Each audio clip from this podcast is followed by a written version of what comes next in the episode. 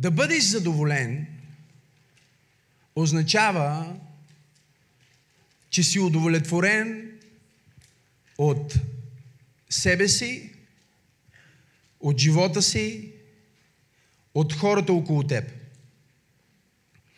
Според българския тълковен речник да бъдеш задоволен означава, че имаш всичко, от което се нуждаеш. И повече. Апостол Павел говори на църквата в Филипи и казва във всички обстоятелства аз се научих на тайната. Той казва, научих се да се задоволявам с каквото имам. Зная как да живея с по-малко и с повече, отколкото ми е нужно. Винаги и във всичко се научих на тайната да съм доволен. Да съм сит, дори когато съм гладен, и когато имам предостатъчно, и когато нямам необходимото. Способен съм на всичко. Способен съм да посрещна всички обстоятелства, казва съвременния превод на Библията, чрез Христос, който ми дава сили. Днес ще се опитам да сложа заключващото послание на тази поредица и затова ще бъде изключително важно да си водите записки, защото а, ще препускам.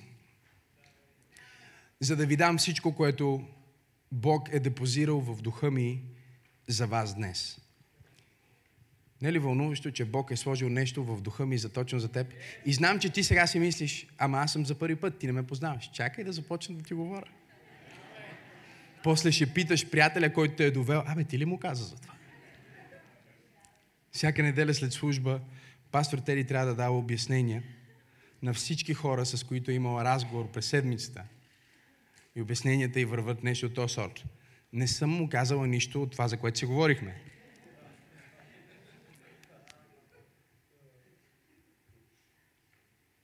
Не казва откъде знае. Не, той не знае. Бог знае.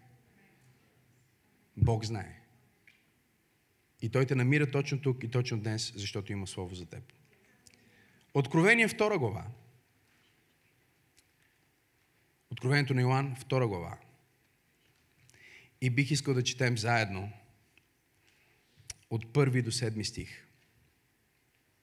Исус говори на Йоанн, на свети Йоанн и му казва, до ангела на църквата в Ефес напиши, ето думите на този, който държи седемте звезди в дясната си ръка.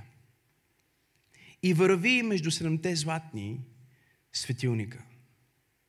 Зная делата ти. Усърдният ти труд, твоето постоянство. Зная, че търпиш, чуй, знае, че не търпиш злите хора. Ти изпита онези, които твърдят, че са апостоли, но не са, и откри, че са лъжци. Прояви постоянство, кажи постоянство, и понесе трудности, кажи трудности. Казва заради моето име, без, чуйте, да се умориш. Кажи неуморно, постоянство в трудностите, усърдие, труд. Вау! Това е църквата, която аз искам да пастирувам. Но едно имам против тебе. Исус говори. И той казва, едно имам против тебе. Ти изостави любовта, която имаше в началото. Затова спомни си къде беше преди да паднеш. Покай се и прави това, което вършише в началото. Кажи, аз съм вършач. Това е от миналата неделя, нали така? В противен случай ще дойда при теб и ще отнема светилника от мястото му. И чуйте сега. В твоя полза обаче е това, че мразиш делата на Николаитите. Николаитите са християни, които вярват, че няма значение как живееш. Важното е, че се наричаш християнин. Важното е, че си се родил в православна държава. Важното е, че ти си гледаш някакви проповеди онлайн. Исус говори и казва, в твоя полза е, че ти мразиш делата на Николаидите. Аз също ги мразя.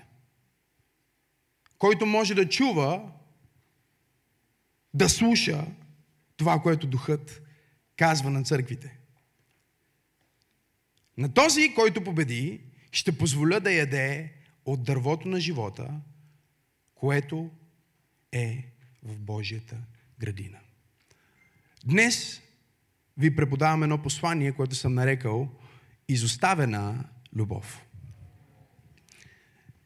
Изоставил ли си твоята първа любов? Това е много важен въпрос. Много централен въпрос. Без значение къде се намираш в твоето ученичество, в твоето ходене с Исус Христос, значителен е риска да изоставиш любовта. Христос говори на седем църкви, седемте църкви в Откровението, които са от една страна буквално църкви, които са се намирали в а, днешна Турция, около Измир. Там, където първото голямо съживление за целия свят е било наистина родено. Сега ние казваме в един смисъл, че църквата е родена в Ерусалим, в горницата, но ако сме внимателни ученици на историята, ние ще разберем, че всъщност Ефес е едно от най-важните места и една от най-важните църкви в историята на църквата. Това е единственото място, на което апостол Павел е отделил не една, не две, а цели три години от живота си. Разбирате ли, че един апостол не спира никъде за повече от една седмица? Тук ли сте, говорете ми? Но той отдели три години там. И Библията ни казва, че той направи библейско училище там. И там бе центъра на мрака, където бе пълно с врачки и гадатели и, и, и магиосници и всякакви служители на тъмнината. И когато Павел отиде да проповядва там, Библията ни казва, че толкова голям бе пробива, който Бог му даде – че магазините на онези, които продаваха а, статуетки и идоли и всякакви форми на а, неща за късмет и за благоденствие, магазините им фалираха. Говори за съживление, когато магазините им фалираха и Библията казва, всеки човек, който имаше връзка с окултизъм, който беше чул Павел, си взе от дома си Вещите, които са били посветени на други богове, книгите, които преподават магиосничество, всички тези суеверия и всички тези неща, които са навсякъде в света, особено по нашите географски ширини. И Библията казва, че те се събраха в центъра на града и запалиха един огромен огън. И огъня, който гореше там, струва в днешни пари, в, може да си представиме милиони, имущество за милиони. Те просто го запалиха, защото казаха, ето толкова искаме да имаме истинската вяра. Ето толкова искаме да имаме Исус Христос вместо фалшиви богове. Ето толкова искаме да бъдем църквата на живия Бог. Ето толкова искаме да повлияем на света. Ние няма да смесим културата на този свят с културата на Божието царство. Ние ще изгорим нечистотата и ще установим истината. Имам ли хора днес в църква пробуждане, които казват, аз искам да съм такъв християнин, аз искам да живея живота си за Бог по този начин? Това е единственото писмо. Писмото, до Ефесяните, в което апостол Павел само хвали църквата. Той няма корекция за тях. Той казва, вие сте толкова добри. Той им говори за това как да установят Божия ред от църквата в обществото. Може ли си представите тази църква, в която любими ученик на Исус Христос, Йоанн, е ходил в неделя? Може ли си представите тази ефеска църква, в която майката на Господ Исус Христос е ходила в неделя? Когато четете първо и второ Тимотей, вие четете послание написано до Тимотей, който бе пастора на тази църква. Половината великолепни библейски герои от Новия Завет се намират в една и съща църква. Имаш Тимотей, седнал на първия ред, той е пастора, до него е Йоан, любими ученик на Исус. Майката на Исус е там, защото Исус на кръста каза, че където отидеш ти, тя ще отиде, защото ти ще бъдеш син и тя ще бъде майка. И, и, и по този начин даде, а, даде своята майка на отговорността на своя любим ученик. Освен всичко друго, апостол Павел отделя три години там, за да изгради лидери и създава библейско училище за две години, което Библията ни казва, че това библейско училище направи така, че целият регион нямаше човек, който не чу Божието Слово. И Библията казва, Божието Слово преобладава в целия регион. Всички чуха за Исус. И сега са минали години. И Христос адресира същата тази общност. Той среща своя любим ученик на остров Патмос. И му казва, аз зная твоите дела. Знам, че вършиш всичко както трябва. Но има едно нещо против тебе. Не си вкарал сърцето ти в делата ти. И става много опасно, когато не вкараш сърцето ти в делата ти. Това е все едно, когато кажеш на жена ти, миличко, всичко наред ли? е?» И тя ти каже, да, да, всичко е наред. Тя ти казва всичко е наред, изглежда уж, че всичко е наред, но ти знаеш, че знаеш, че знаеш, че интонацията на нейния глас ти казва, че си малумник.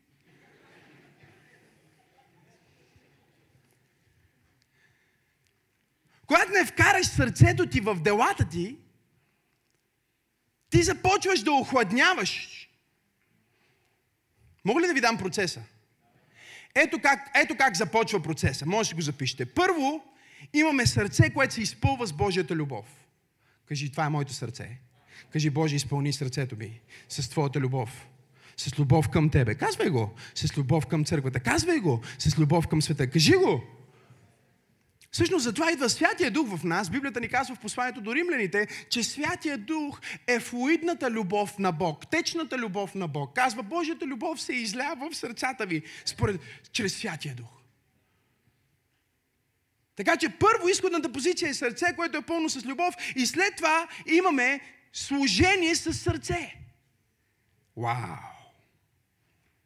Кажи служение с сърце. Днес четох една от любимите ми притчи. Казва се в последния стих на притчата на Дания. Видял ли си човек трудолюбив в работата си? Видял ли си човек, който вкарва сърцето си в ръцете си? Не знам на кой проповядвам днес. Видял ли си човек, който прави нещата не просто отгоре-отгоре, а с отношение? Нали? Ти можеш да кажеш на детето ти, хвърли покука, моля те, и той сега ами тати, не може, хвърли букука сега, а, ще ти спра интернета, окей. Okay. Сега ти знаеш, че детето отива да хвърли букука, но той го прави с... Само с ръцете си. Имам ли хора в църквата днес? И, и забележете, че стандарта на Исус Христос е толкова висок към църквата му. Това не е в моята проповед днес, но ще отворя една скоба. Не ме е страх от скобите. Мога да ги затворя после, мога да ги оставя отворени, защото и другата неделя проповядвам. О, ако ръкопляскаш, ръкопляскай като че не си болен от корона или някаква друга маймунска болест. Казах ви го, още миналата година излезнах пред църквата и казах, идва следващото нещо и ще бъде маймунска болест. И хората се смееха. Днеска е по новините. Знам, че вие не сте го чули, защото Библията казва, който има слух, нека не само да чува, а да слуша. Схванете нещо сега за Исус. Може ли да разберем нещо за Исус днес? Исус има мега висок стандарт за теб. Така че ако майка ти ти е казала, че си никой, нека ти каже какво казва Исус. Той ти казва, че ти си някой. Той ти казва, че ти си важен и той има мега висок стандарт за теб. И твоята роля като християнин не е да се опиташ да, да, удовлетвориш, да удовлетвориш собствения си стандарт за себе си или да оправдаеш очакванията на твоите родители или очакванията на културата и времето, в което живееш. Твоята работа като ученик на Исус Христос е да оправдаеш неговите очаквания. Защото ако той е казал, че ти ще твориш история, ти имаш потенциал да го направиш. Ако той е казал, че ти ще спасяваш хора, ти имаш потенциал да го направиш. Ако той е казал, че ти ще управляваш най-влиятелния бизнес в източна Европа, ти имаш потенциал да го направиш. Не дай да се мериш с това, което ти мислиш или хората казват, мери се с това, което Исус казва за теб. О, ако ръкопляскаш, ръкопляски, като че казваш, да, Господи, аз ще се стрема да посрещна Твоето ниво.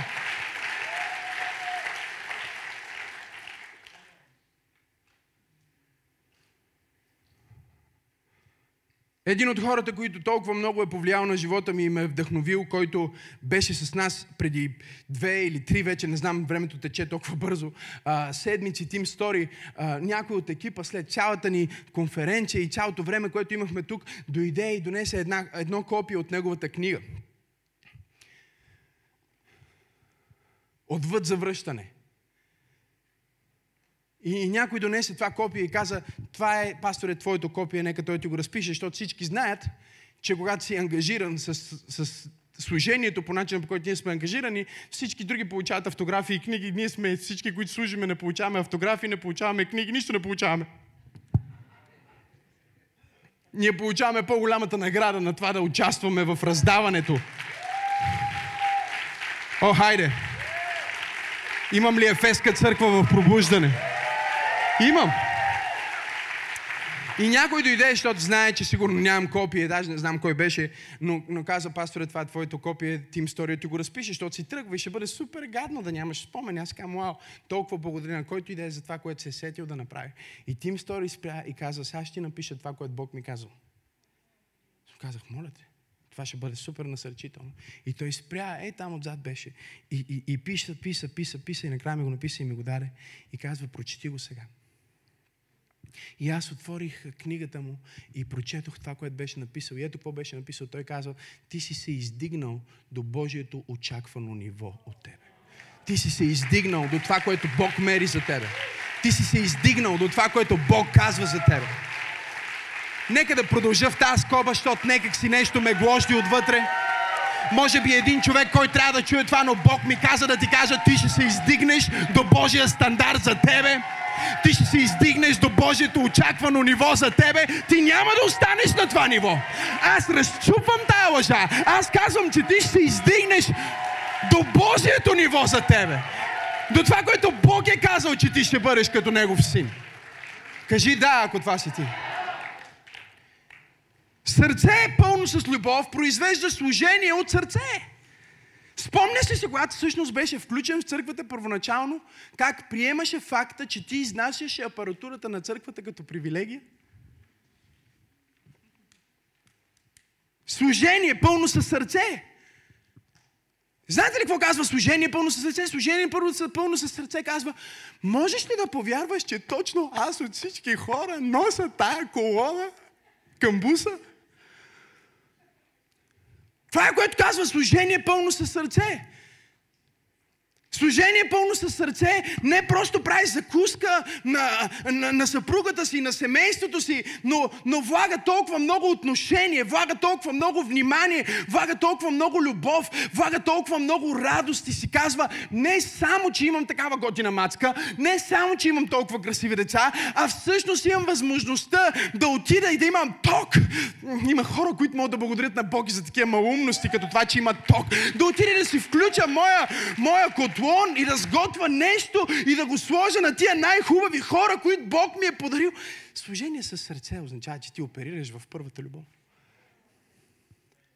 Но както духа на света се движи и както, ако не сме внимателни, християнското ни развитие може да се движи от сърце пълно с любов, може да минем към служение с сърце и да стигнем до служение без сърце.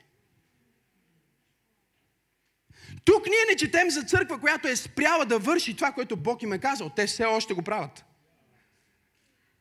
Той каза, вие все още, даже им дава комплименти, които не казва на никоя друга църква.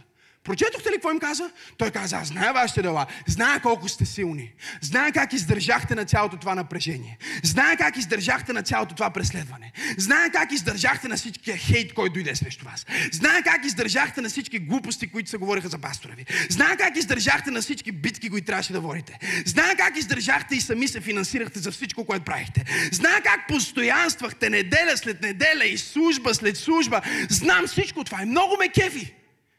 Но имам само едно нещо против. Вие сте започнали да го правите, без да вложите сърцето си. Вие го правите без да осъзнавате привилегията на това, което правите и опасността е, че служение без сърце винаги се превръща в, ата, в а, апатия към служението. И проблема не е апатия към служението, разбирате ли ме? Защото апатията към служението е просто изразното средство, което ние можем да използваме, за да кажем как е нашето сърце с Бог.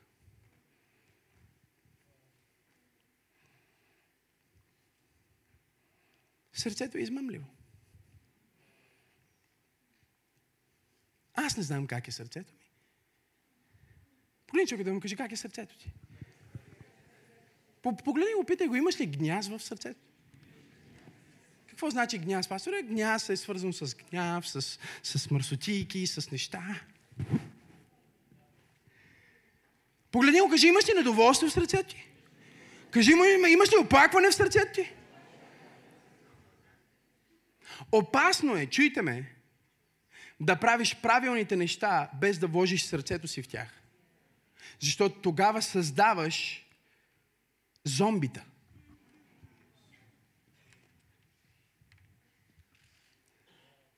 Изглежда живо, ама умрел.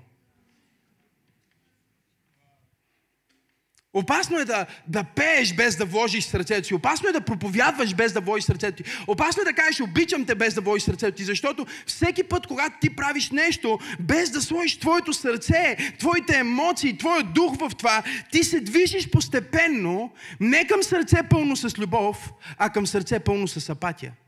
И тази апатия рано или късно ще отиде и към Христос. Исус им каза, знаете ли какво е опасното?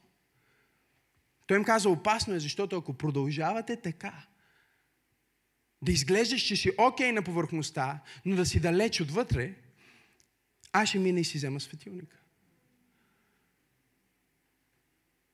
Казах ви в началото на тази поредица, че макар и да съм проповедник на благодат, на някой от вас ще ви се сторя като проповедник на дела. Но тук ние говорим за онези дела, които всъщност са произведени чрез Божията благодат, но изискват нашето участие.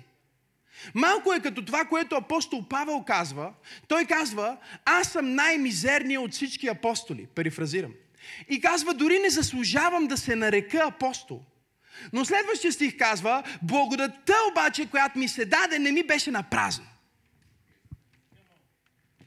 Има хора, които имат празна благодат. Не знам дали чувате какво казвам. Празна благодат значи ефтина благодат. Ефтина благодат значи, че си от Николаитите. Те си мислят, че благодата на Бог е за да могат те да си правят каквото си искат от понеделник до събота, но в неделя да, си, да отидат да запалят една свещ, да се черковат и да си мислят, че те са се запътили към небето. Исус каза, не само, че не сте се запътили към небето, аз идвам да си взема светилника. Означава ли това, че можеш да отпаднеш от Христос? Или може би означава, че никога не си го срещал? Христос използва една терминология, която ми харесва толкова много. Той не казва, чуйте ме, първата ви любов охладня. Той не казва, вие спряхте да му обичате. Не, не. Той казва, вие изоставихте първото отношение, първата любов. Тук ли сте или не сте? Вие я оставихте тук и продължихте да правите нещата, както си ги правихте преди това, но вие не разбирате, скъпи хора, че всъщност горивото на това, което правите, може да бъде само любов или омраза. Стана тихо в тази католическа катакомба. Някой ме помоли да не казвам католическа катакомба, защото ще си помислят хората, че сме католическа църква. Не сме, това е просто шега. В смисъл, че става, когато говориш такива теми, става супер.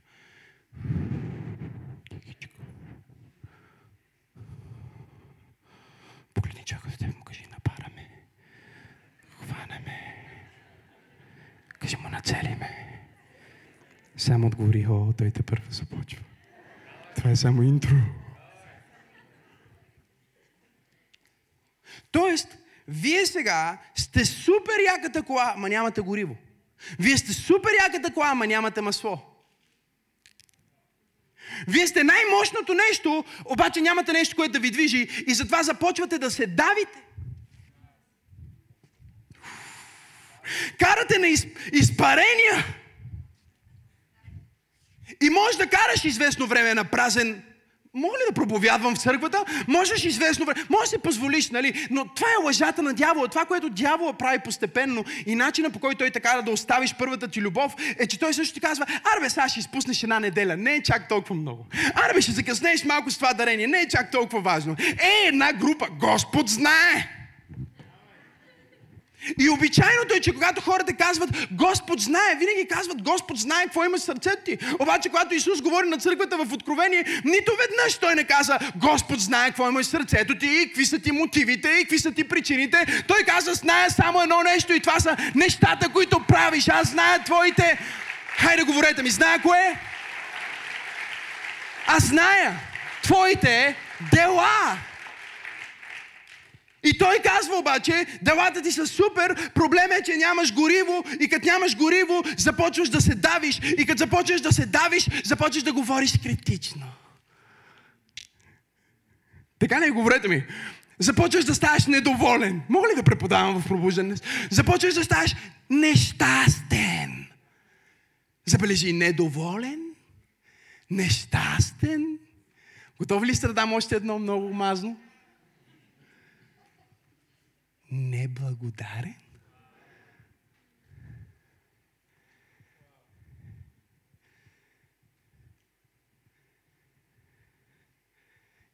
И ти знаеш, че си станал неблагодарен, защото нещата, които са били привилегия за теб преди, сега смяташ, че са твое право.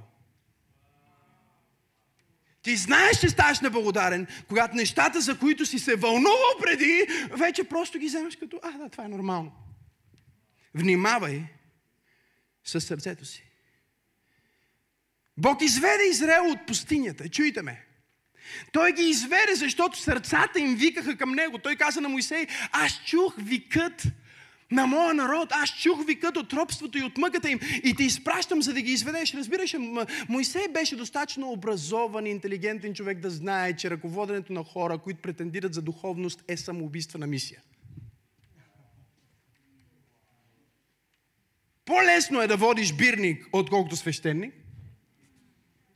А тая нация е нация от свещеници. Всеки претендира, че знае нещо за Бог. Звучи ми като църква.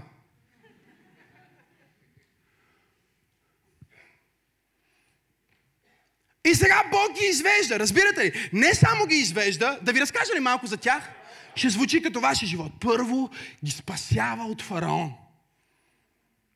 От Бога на този свят от мрака, след това ги превежда през морето като по сухо, през водата, което символизира нашето кръщаване в Христос и възкресение за нов живот. И точно както след като Христос беше кръстен в Лука 4 глава, той веднага отиде в пустинята, а те отидоха от морето къде? В пустинята. Бог каза обаче, вие сте в пустинята, вие сте в трудност, ма няма проблем. Знаете ли какво ще направя? През деня ще бъда облак за вас. Хора, които са карали старите лади, старите жигули и са ходили на море с кола без климатик. Знаят колко голямо свидетелство е това. Бог каза в пустинята, аз ще ви бъда през деня като облак, ще ви паза от джегата, ще бъде специфичния моя небесен conditioning. За да ви е по-добре на робите за да ви е по-добре на тези, които бяхте роби на демоните в света. И сега Бог казва, аз ще ви покривам. И казва, да, обаче през нощта пустинните нощи могат да бъдат много студени. Той каза, затова ще бъда огън през нощта. А? Ще бъде като една от тия гъби в хуите заведения. Като седнеш навън и сервитьора идва и цаки ти слага точно върху тебе. Създаде им собствения им климат, създаде им грижа, води ги със своята слава, с глас от небето.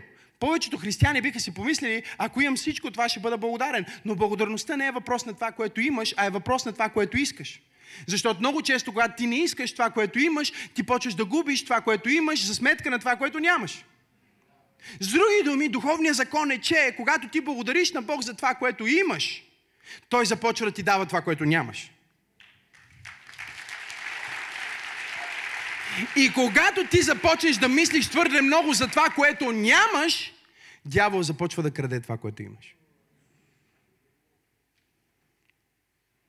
Това е духовен закон. И сега те са в пустинята, Бог казва, спокойно ще ви храна. Ето с какво ще ви храна. Ще ви храна с храната на ангелите. Имат божествен климатик, имат огън през нощта, всяка сутрин имат закуска пред палатката, сготвена от небето. Храната на ангелите, разбирате ли? Това не е English breakfast, това не е British breakfast, това не е American breakfast, това не е Continental breakfast, това е Heavenly breakfast. И казват, колкото може да ядете, толкова. Мале, никакви лимити. Алилуя. Никакви лимити казва, искаш, искаш допълнително, има допълнително, искаш още малко, може още малко. Имам само едно условие и това е да не събирате за утре, защото утре ще ви дам пак. Ще ви дам нещо ново утре. Обаче, за да вземете новото нещо утре, ще трябва да излезнете със същото отношение, с което излезнахте днес. Няма да може да си оставите а, а, очакването в палатката. Няма да може да си оставите вярата в вчера. Няма да може да лягате като много християни. А, аз това го знам. Да. Аз съм бил на тази конференция. О, аз слушах този проповедник. О, да, разбира се, аз прочетох всички книги на този човек. И те са там, имат облака, имат Бог и имат най-великия проповедник на всички времена, най-добрия пастор. Най-образования. И не само най-образования, да ви кажа нещо за Моисей. Най-смирения. Даже в Библията го пише. Нямаше по-смирен човек. Сега той го написа за себе си. Представете ви си, ако аз напиша във Фейсбук, аз съм най-смирения проповедник. Ще имам рязък отлив на последователи. Истинското смирение е да приемеш това, което Бог е казал, че си. Дори да звучи малко като се едно, че кажеш, че си голямата работа. Що може би Бог е казал, че ти си голямата работа. Стига си се мерил с религията. Стига си се мерил с това, какво мама каза. Стига си се мерил с това, какви са били всички преди тебе. Какво те касае. Едно нещо те касае. Какъв е Божия стандарт за мене? На какво ниво ме вика Бог? Аз ще стигна моето ниво. Аз казах, че ти ще стигнеш твоето ниво. И сега те са там и чуйте едно невероятно нещо, намира се в числа, 21 глава, едно от любимите ми е. И като пътуваха, четвърти стих казва, от планината Ор към Червено море, за да обиколят Едомската земя, людите, чуйте сега, паднаха духом. Станаха безразлични, незаинтересовани. Арбе, кога ще свърши тази служба? Озвучаването не е толкова добро, колкото беше в Маринела. Медията ми харесваше повече в Рейнбоу. А какъв паркинг имаше тук? Трябва да обикаляме, да търсиме. Фуетата са малки, туалетните са скромни. Знаеш, че имаш проблем в сърцето ти, когато започваш да обръщаш внимание на неща, които преди не са ти правили негативно впечатление. Знаеш ли защо? Защото впечатлението е в теб. Мога ли ти дам едно откровение днес? Впечатлението е в теб. Така че нищо не се е променило от Божия страна, нищо не се е променило в църквата, нищо, освен че е станало по-добре, нищо не се е променило в човека, който е седнал до тебе, нищо не се е променило в жена ти. Променил си се ти. Ти си станал негативен. Ох, леле, колко тихо стана.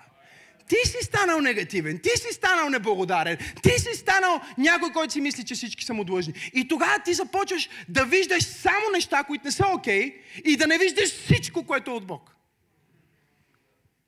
Нарича се скетома. Замъгляване на окото, което не е буквално физическото ти око, а психологическото ти око. Начина по който ти възприемаш информацията. Ти спираш да виждаш нещо. Майка ми казва, подай ми солницата. Аз казвам, няма солница. Тя казва, не, солницата е в левия шкаф над мивката, точно на първия рафт. И аз отивам там, отварям и казвам, няма солница. Тя казва, бе, там е бесина, аз казвам няма. И след малко тя идва, взема солницата и им показва, ето я тук е. Какво е станало? От момента, в който съм казал няма, Душата ми е, е замъглила солницата и аз не виждам това, което е там, защото съм казал, че го няма. Мога ли да преподавам днес в пробуждане?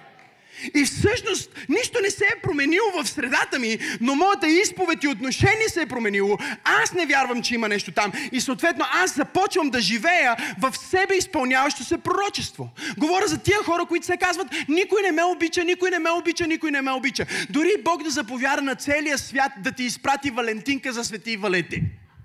Дори Бог да заповяда на целия свят да ти пратят подарък за Рождество Христово. Дори Бог да заповяда на цялата църква пробуждане да ти звънне, за да те пита как си. Знаеш какво ще си помислиш? Ти си помислиш, ето те са наговори, пастора им казва всички да ми звъннат.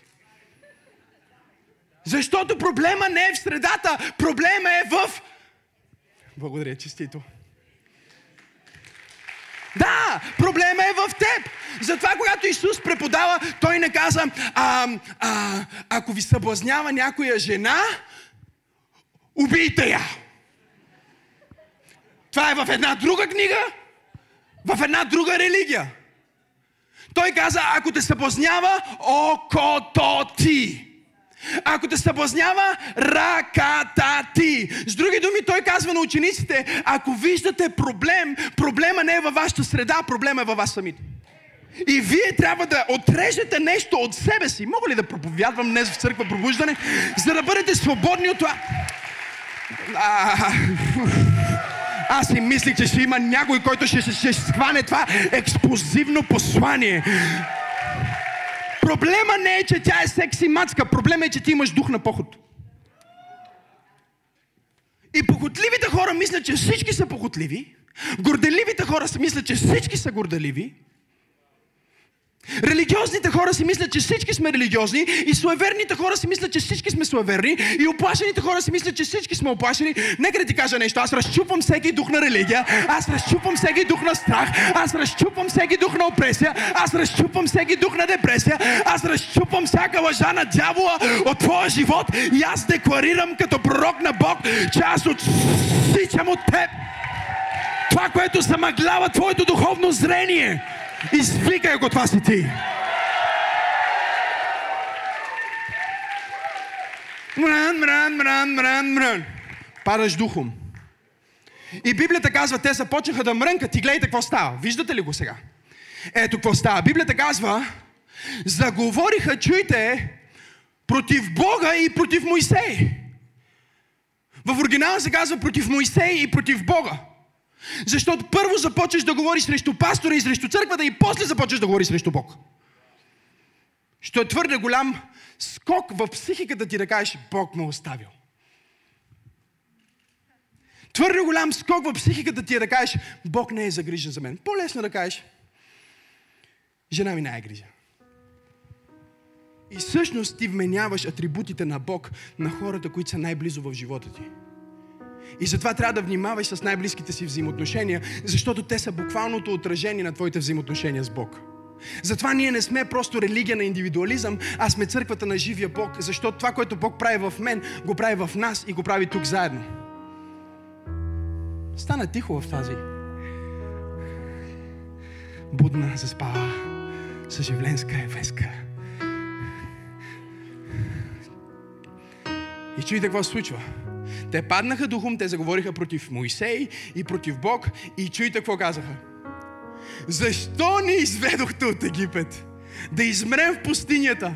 Защото, чуйте, няма нито хляб, нито вода.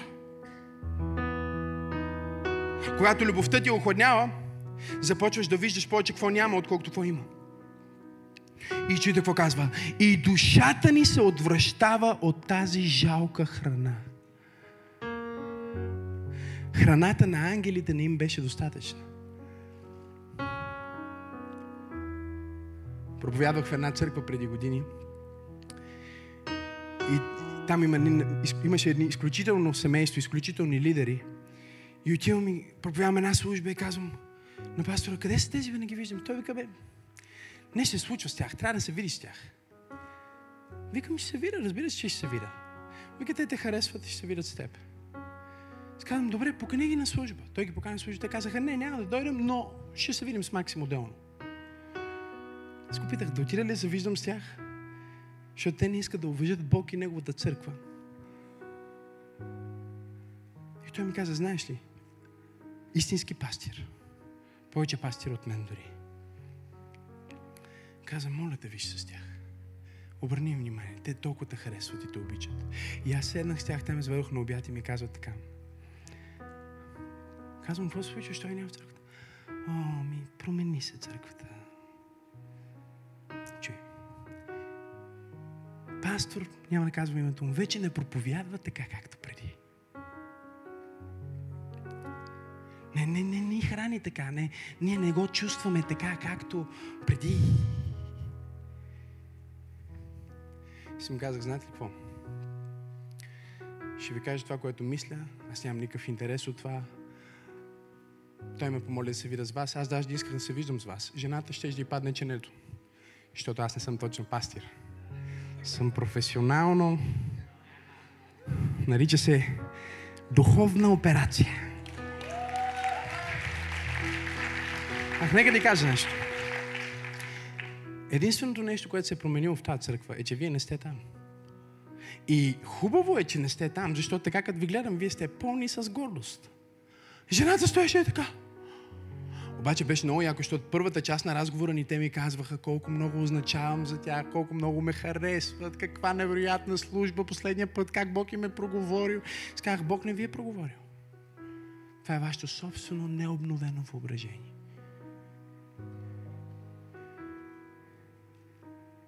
Когато си неблагодарен, Библията казва, отровните змии започнаха да ги хапат. Дявол идва и започва да те трови и ставаш токсичен. Все нещо не ти е окей, okay. все нещо ти е, пф, нещо не ти харесва, това не ти харесва, други не ти харесва, музиката не ти харесва, венци не ти харесва, жена ти не ти харесва, децата не ти харесват, управлението не, то винаги не ти харесва, но никой не му харесва, колата ти не ти харесва, къщата не ти харесва, съседите не ти харесват, дрехите не ти, нищо не, не може да, да, да, да, да, да те задоволи. И те извикаха към Бог и към Моисей и казаха, съгрешихме, че говорихме така, съгрешихме, ние сме отровени, ще умираме, започнаха да умират. И чуйте сега, те казаха на Моисей, кажи на Бог да махне змиите от нас. О, ради галаброзуза.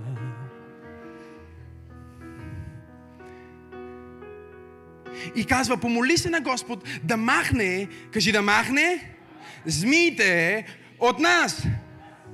И Моисей се помоли на Господ и каза, Господи, чуйте, махни змиите, нали така? И ето какво му каза Бог. Бог му каза, направи си от мед отровна змия и я служи на високо място и всеки ухапан да гледа към змията. Бог не взе това, което ги убива. Бог каза, змията не ви убива. Неблагодарността ви убива. Сега като погледнете към същата змя с благодарност, змята, която ви убила, ще ви изцели.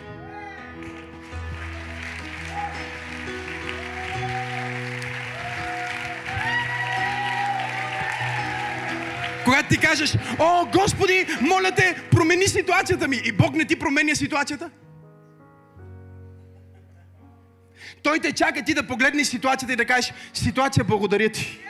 Благодаря ти, че дойде при мен, защото ти ситуация ще бъдеш за слава на Бог. Може да ми приличаш на змия, може да ми приличаш на отрова, може да ми приличаш на отхвърляне, може да ми приличаш на страх, но аз няма да приема това, което е в тебе, в мене. Аз ще кажа, че тази ситуация ще работи за мое добро, защото вярвам в Бог. Имам ли пет човека днес в църква пробуждане, които вярват? О, хайде, извикай, ако вярваш. Ръкопляскай, ако вярваш. Дай му слава, ако вярваш. Аз имам нужда от трима откачени християнина, които знаят какво означава да хвалиш Бог за отровните Змията не е токсична, ти си токсичен. Исус каза, принца на този свят идва, но той няма нищо в мене. Не може да ме хване, защото няма от него в мене. О, колко е добро! Божието Слово. Направи си, чуйте, от мед змия и сложи я на висока върлина. Седнете. И всички ухапани, змиите не спряха да ги хапат. Проблемите им не изчезнаха. Бог просто сложи нещо по-голямо и им каза, гледайте сега това. Това беше упражнение не по изцеление, упражнение по фокус. Представяш си, една отровна змия идва към тебе, Венци, гледай са. И ти я чуваш, усещаш я как идва по гърба ти. Дига се до ушенцето ти, бре.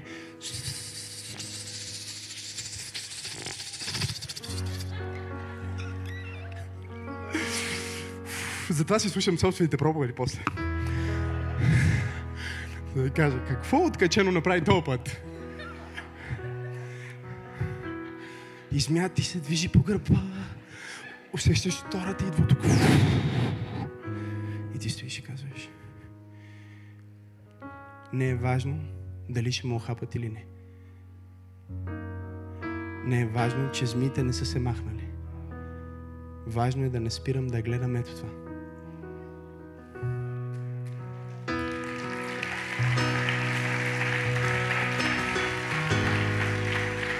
Исус се изправи пред фарисеите и каза, както Моисей издигна змията в пустинята, така човешкият син ще бъде издигнат.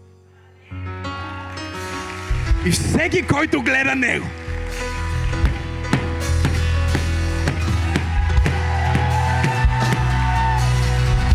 всеки, който гледа него, имам ли пет човека в пробуждане, които казват, тази змия няма да отдели вниманието ми от Исус.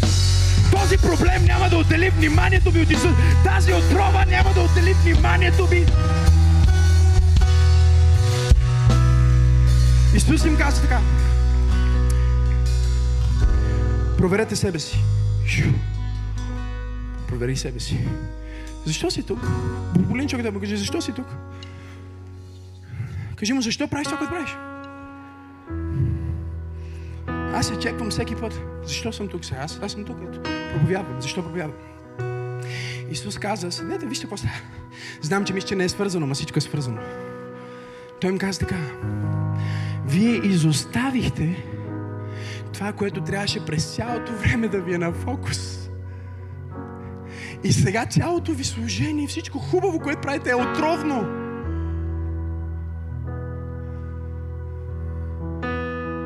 Е да имаш къща без дом, пари без богатство, радост без щастие, известност без Божията слава.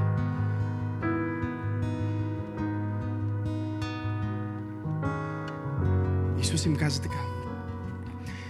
Пътя, по който са тръгнали, е опасен. Затова ето какво искам да направите. Да дам ли изходния път? Няма да е проповед без изходен път. Аз мисля, че вече казах до голяма степен какъв е изходния път. Но нека пак да го проповядвам, а? Първото нещо, което Исус им казва за това, казва припомнете си, кажи припомням си. И трите ще бъдат в път, защото знам, че сте пробуждани и ви е трудно да помните.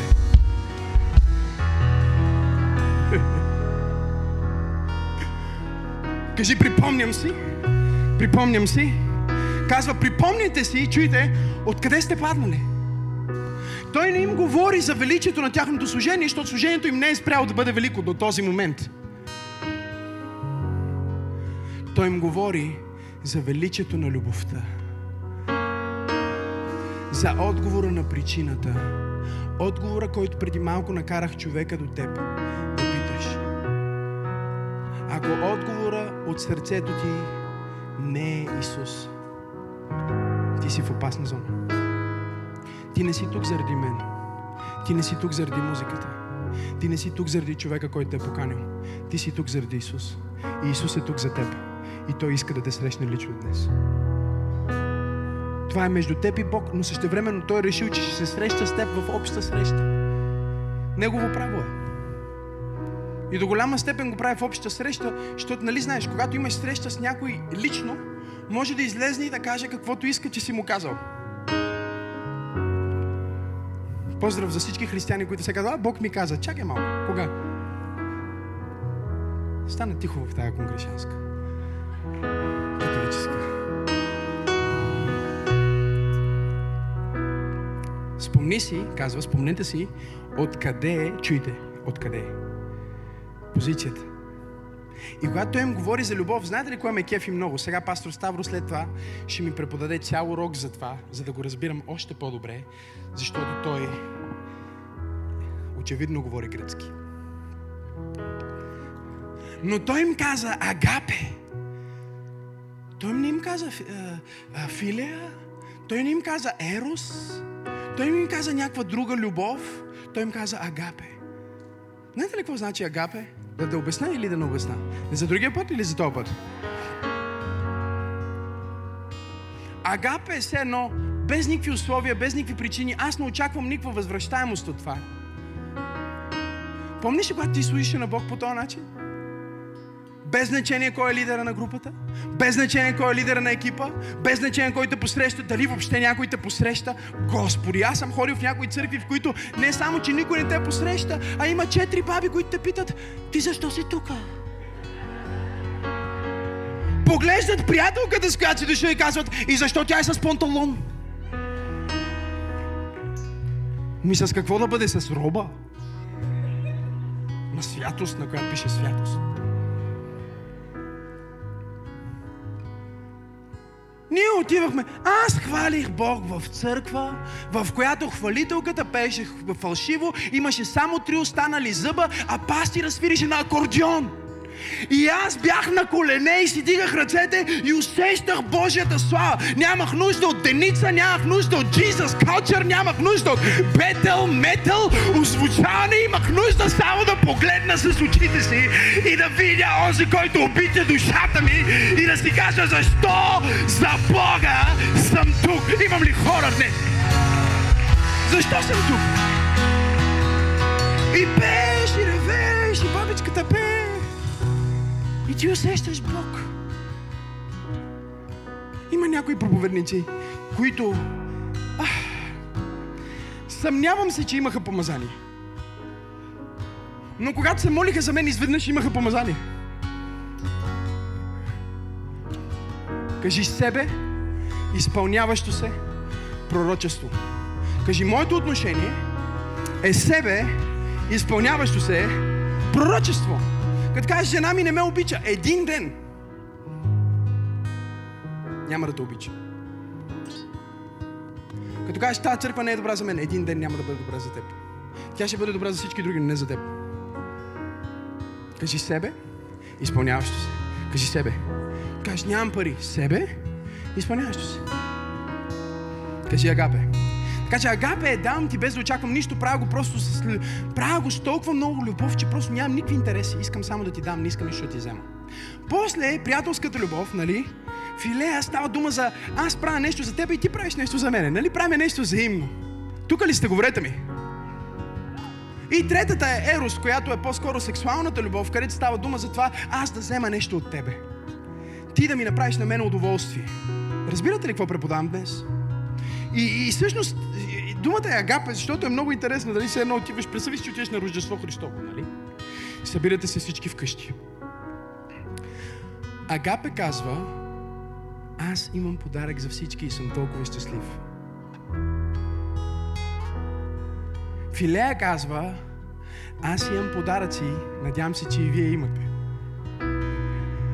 И моя подарък струва 93 лева и 43 стотинки, така че внимавайте, Одора. А Ерос казва, къде са ми подаръците? Моите подаръци къде са? Моето. Мото. Първата дума, която децата научават. По този начин знаем, че са паднали в грехите, нали? Те са първо в съзнание за моето, от, отколкото за твоето. Максим още не можеше да говори, погледна една играчка и каза моето. Сара каза не. И аз казах Максим, това е нейната играчка. Той каза моето.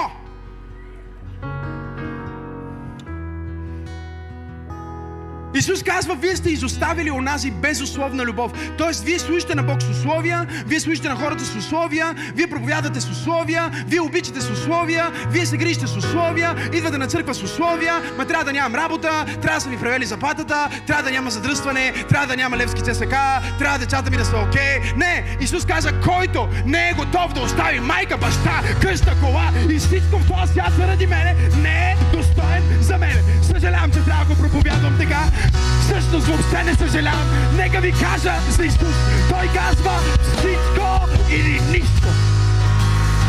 Извикай всичко или нищо.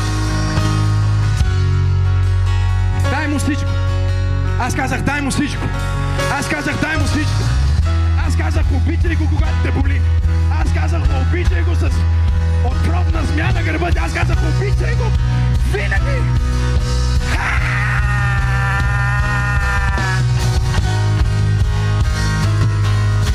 Що викаш? Ще разбереш, като тръгваш.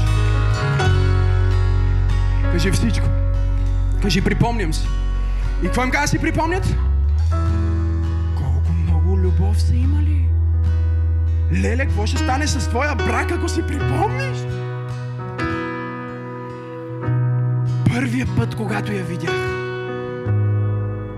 Не дей да пееш всичката музика, която ти е тръгнала в главата, защото повечето не е била правилна. Да кажа ли аз коя музика чух? Ще го направя и ще бъде в YouTube. Ще ме мразят още повече. Ще го направя въпреки това. Секси бак. Видях пастор Теди! И никога не бях чул тази, никога не си бях пускал тази песен. Никога аз не слушам такава музика, но просто я чух в духа си. После тръгнахме по една пътечка с приятели, аз вървях така след нея. И се опитах окото ми да не ме съблазня. Ако сте чули, защо хвърих с едно око затвор. Използвах по-слабото.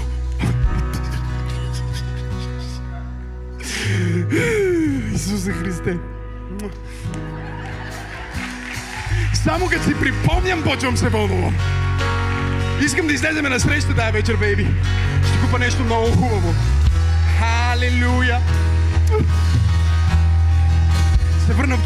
Се върна в духа. Не трябва да сядаш на първия ред, всъщност. По-некъде по-настрани. Припомняш си, какво става, като си припомняш? Виждали ли сте тия баби и дядовци, дето ходят на танче сега? Гледаш, жената е на 89. Всяка следваща стъпка може да е смъртоносна за нея.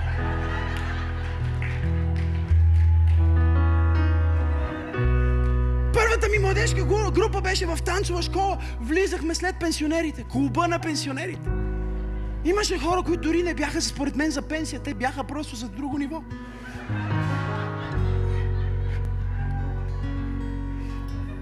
Господи Исусе, влизаш. Няма нещо като феромони на 89 години. Влизаш вътре и трябваше да направим 3 часа проветряване преди проповедта ми. Истинска история.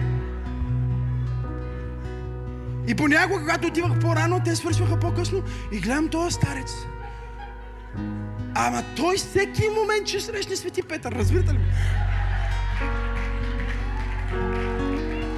И жената пред него.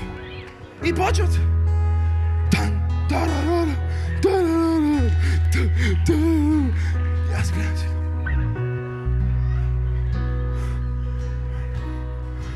Първо си мислех, че когато хората остарят, поудяват. Бутнича да го кажеш, припомни си. Знаеш какво става, като си припомниш? Настроението ти се оправя, като си припомниш. Вярата ти се повдига, когато си припомниш. Силата идва тялото ти, като се припомниш. Почваш чувстваш енергия, когато си припомниш. Почваш да вярваш, че е възможно, когато си припомниш. Спомняш ли си какво Бог направи в 20? О, 2019? Какво Бог направи в 2018? Какво Бог направи през 99-та? Леле, как го направи? Ако Той е Бог 99-та, Той е Бог в 2022. Имам ли 5 човека днес? Пусти човек да му кажи, припомни си. И след това им каза, и се покайте. Знаеш какво значи да се покаеш? Бях в една църква, пастира проповядаше покаянието е да се обърнеш на 360 градуса.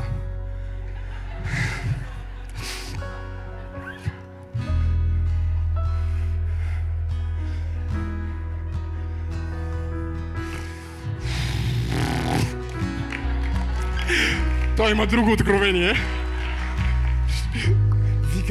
Когато се покаеш и се обръщаш на 360 градуса, аз си мисля, че сега. Проблемът е, че много християни точно така се покайват. Те се покайват на 360 градуса. Те казват, Боже, прости ми за това, което направих тази седмица. Нека тази седмица да бъде нова. Не, става дума за 180-ка.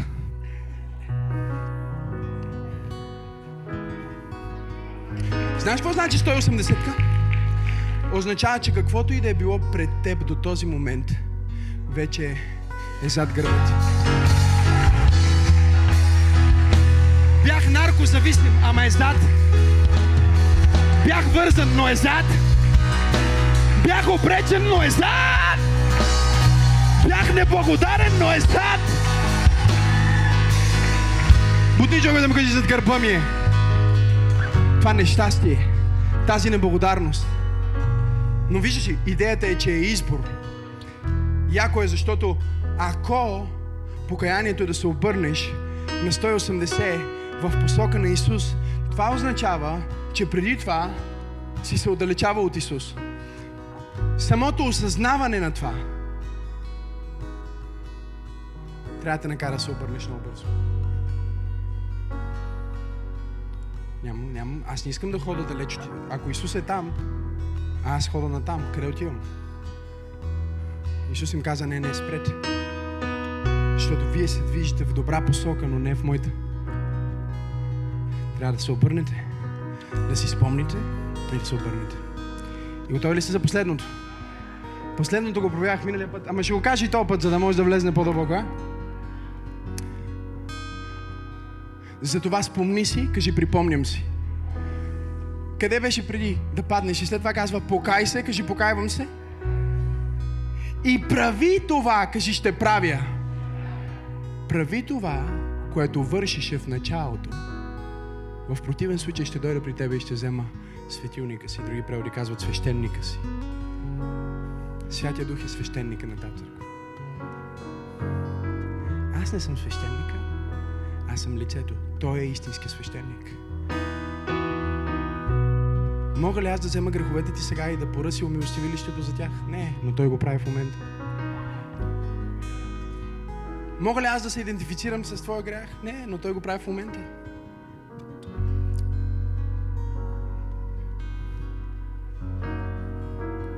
Кажи, не отнемай от мен Святия си Дух.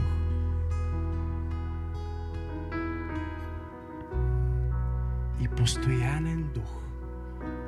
Какъв дух? Някои хора имат дух на непостоянство. Кажи постоянен дух. Нека ме обнови. Кажи върни ми радостта от спасението. Глей сега какво. Някой казва, пастор Максим, аз съм човека, за който проповядваш.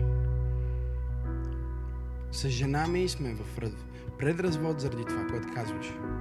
И двамата сме в Ерос и сме тръгнали в различни посоки.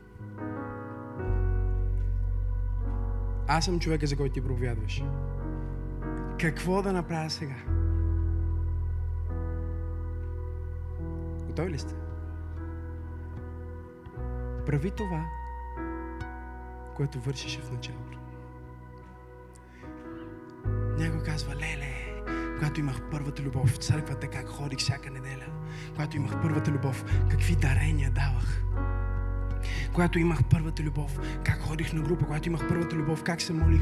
Когато имах първата любов, колко обичах всичките ми брати и сестри. Как им казвах колко са специални за мен.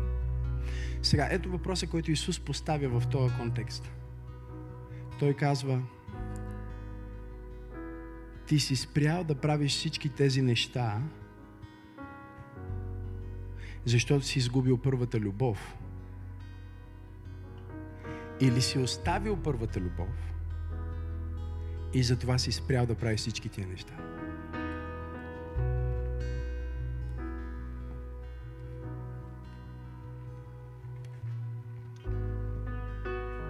Той им го подсказва и им казва, ако започнете да правите пак нещата, които правихте в първата любов и целенасочено започнете да вкарвате Говорете ми. Знаете ли какво значи това? Това значи, че нашето любовно взаимоотношение с Исус е нещо органично, но целенасочено. Твоите взаимоотношения с твоя партньор трябва да бъдат органични, но какви?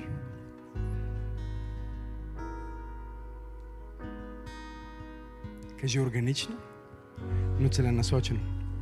Исус им казва сега, искам да не спирате да правите, защото почвате да спирате. Когато няма сърце вътре, почваш да спираш и правиш нещата без сърце. Когато правиш нещата без сърце, стигаш до апатия. Когато стигнеш до апатия, падаш духом. Когато паднеш духом, започваш да мърмориш и идват отровните змии. Исус казва сега, нека да се покаеме, да си спомниме. Да припомняме, покайваме и правиме. Какво правиме? Каквото правихме преди това. Обаче как го правиме? Говорете ми как? Сега, как става това? Като във всяка стъпка, готови ли сте, защото това сега, което ще ви дам, е края на проповедта и началото на вашия нов живот.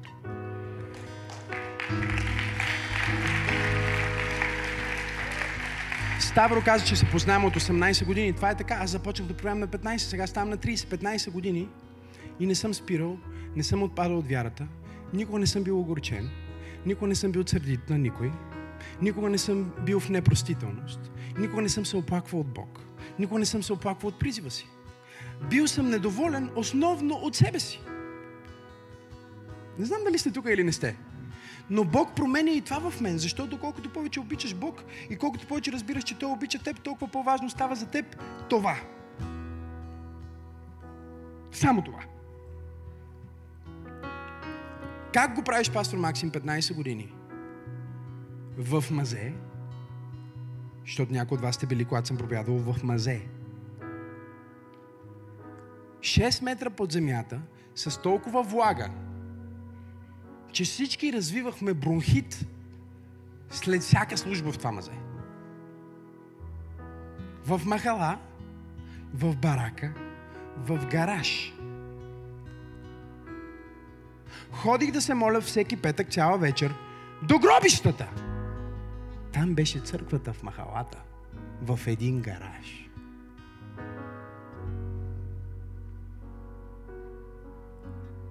Да ви светна ли нещо?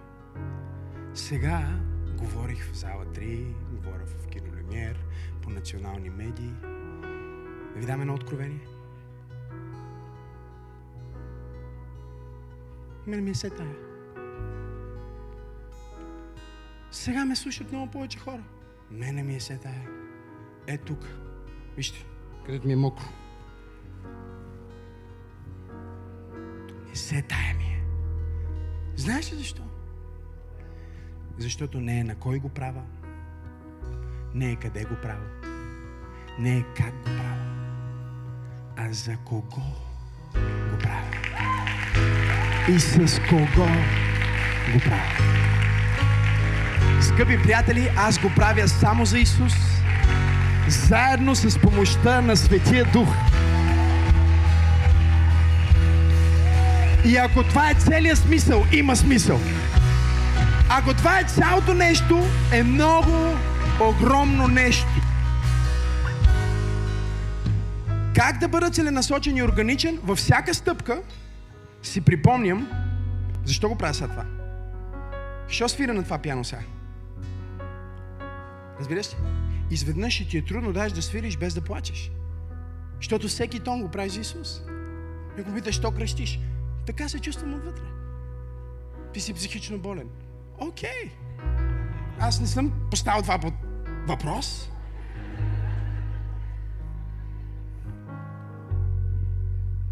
Един приятел ми каже, ще запозная с един бизнесмен, който има нужда от твоята помощ. Той сигурно е даже тук в, службата. Викам, окей. Той каза само, че той е лут. Напълно откачен. И аз му казах, ама е бизнесмен. Той каза, да. И, и, и ефективен ли е? Той каза, много ефективен. Аз му казах, знаеш ли колко неефективни и нормални хора познавам?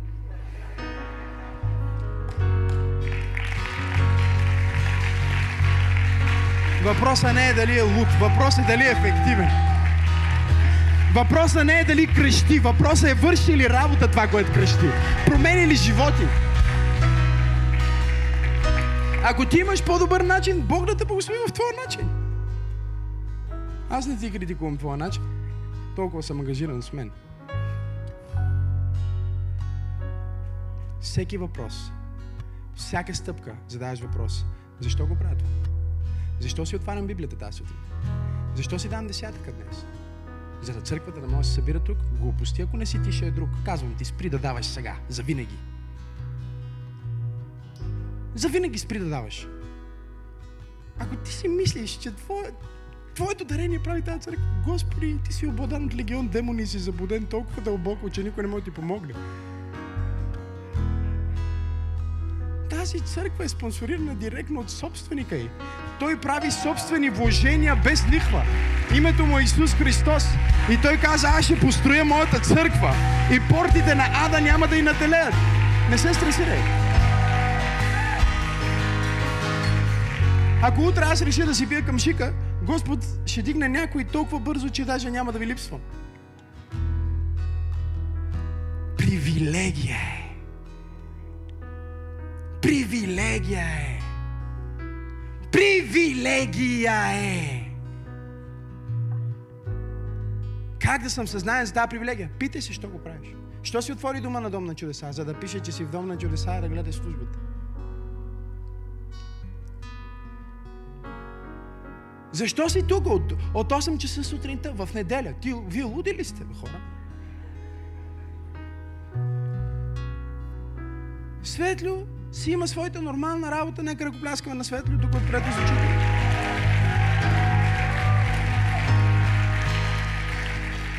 Аз съм отсъствал от повече служби на църква пробуждана, отколкото Светло. И много други хора, разбира се. Венци е другия. От 7 години не си е взимал почивка в неделя. Прави си вакансиите, така че в неделя се върне. Дали е в чужбина, дали е в България, няма значение. Той е тук. Защо? Кой, кой, кой му държи пистолет на главата? Кой му превежда пари? Хората питат така, колко им плащаш на тези хора да правят това, което правят? Прекалено много им плащам. Плаща им в удоволствието да служат на царя, на царете, господаря на господари. Да се чувстват, че го правят за него. Нека свърша да проповед светло. Гледам го светло, от сутрин до вечер работи и в свободното си време работи също. За Бог. Трябва и малко почивка да правиш. Това е корекция. Но той идва тук в 7 часа. Вие всички ще си тръгнете. Някой от вас ще седнете в дома, с който Бог ви е благословил. Ще ядете на масата, която Бог ви е дал. Ще се стоят вашите деца, които Бог ви е подарил до вас и ще кажете на детето млъкнива, стига си ревал. Ще говорите колко не е било добро озвучаването, а светло още ще разкача тук колоните по това време.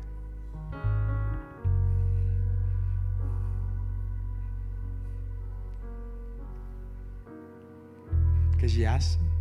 съм вършач. Знаеш ли какво правя аз, твоя пастор? Когато усета мъничко, че любовта ми не е толкова страстна за Исус. Случва ми се понякога. Мога ли да кажа истината? Много е рядко ми случва. Може би веднъж годината нещо ми става много гадно. Или просто страдам за хора, което се случва на всеки пастор. Това е най-голямото страдание. Виждаш хора как си вредят на живота или как се отклоняват от Бог. Това е по-голям болка от тази няма. Разбирате ли ме? И, и, е трудно, трябва да споделиш с Христос, но това изисква направо часове да се молиш, за да можеш да му го прехвърлиш на него. Защото Петър казва, хвърляйте си грижите на него, ама не разказва колко часа. Него от нас има много грижи, защото се грижиме за много хора. И знаеш какво правя тогава? Спирам всичко, което правя. Ако имам среща с най-богатия човек, отменям срещата. Пастор те ли знае, само и казвам. Звъни и кажи, че няма да хора никъде, няма да виждам никой. Взимам си Библията.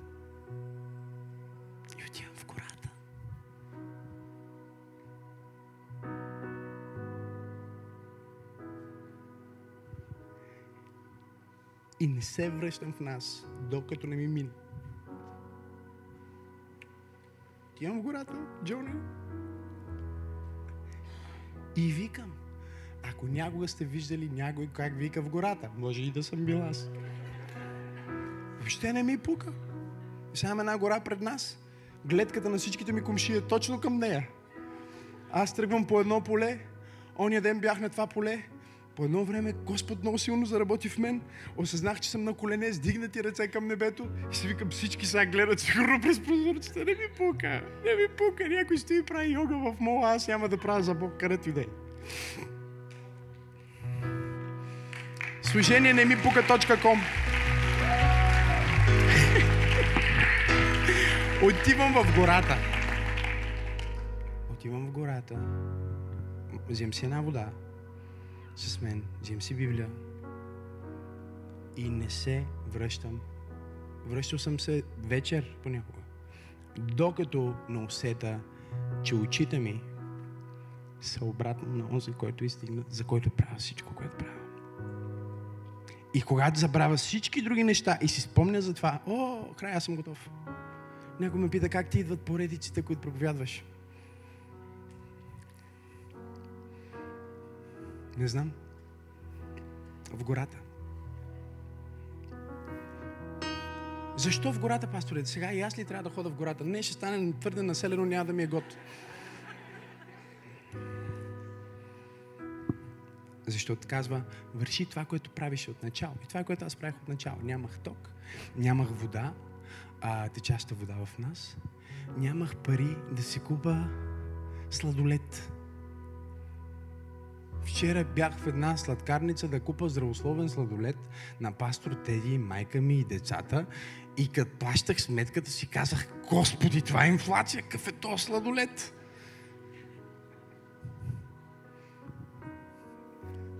А? Ня, няма пари за сладолет. Нямах пари за сладолет. Буба ми купуваше сладолет веднъж седмицата. Ръкопляскайте за Буба. Това е вярно. Буба ми купуваше сладолет. Отивахме на Фантастико, ядяхме сладолет и си говорихме за Бог. Истина ли е това? През дожда до не знам колко часа и после аз щях да се прибирам вкъщи и тя звънеше след да вземе Макс да спи в нас. Да, и Макс отива в нас. И спи на дивана. И така. И там в гората проповядах първите ми проповеди. Нямаше хора. Е, за кой проповядваш? Е, така, за Господ. Да чуят дърветата Неговото Слово. Камъните да чуят Неговото Слово, тревата да чуе Неговото Слово. Като няма кой да ме покани да му проповядвам, ще проповядвам на природата. Някой казва къде го пише това в Библията. Исус каза, проповядайте на всяко творение. Не си мислете, че нямам стих. Все пак Кенет Хеген ми е доста основополагащ. отивах в гората и с цял ден стоях в гората и се молих. И там, докато вървях, виждах себе си. Виждах видения. Виждах някой от вас. Виждах тая църква. Виждах какво ще направиме. Ама такива неща, които са невъзможни, нереални, аз ги виждах. И си тръгвах толкова зареден и щастлив. Парите в джоба ми не се бяха увеличили. Тук ли сте изго? Контактите в телефона ми не се бяха увеличили. Но нещо се беше увеличило. Моята любов. Моя фокус. Моето внимание към царя на царете, Господа на господарите, Алфа и Омега, началото и края, първи и последния. Единствения, красивия, величествения. Господаря. Ако не искате да изпуснете нищо от съдържанието, което качваме, може да се абонирате за нашия YouTube канал чрез бутона Subscribe и натиснете камбанката, за да получавате известия. Също така, ако Църква Пробуждане е благословение за вас, може да ни подкрепите финансово чрез бутона Дари. Благодарим ви!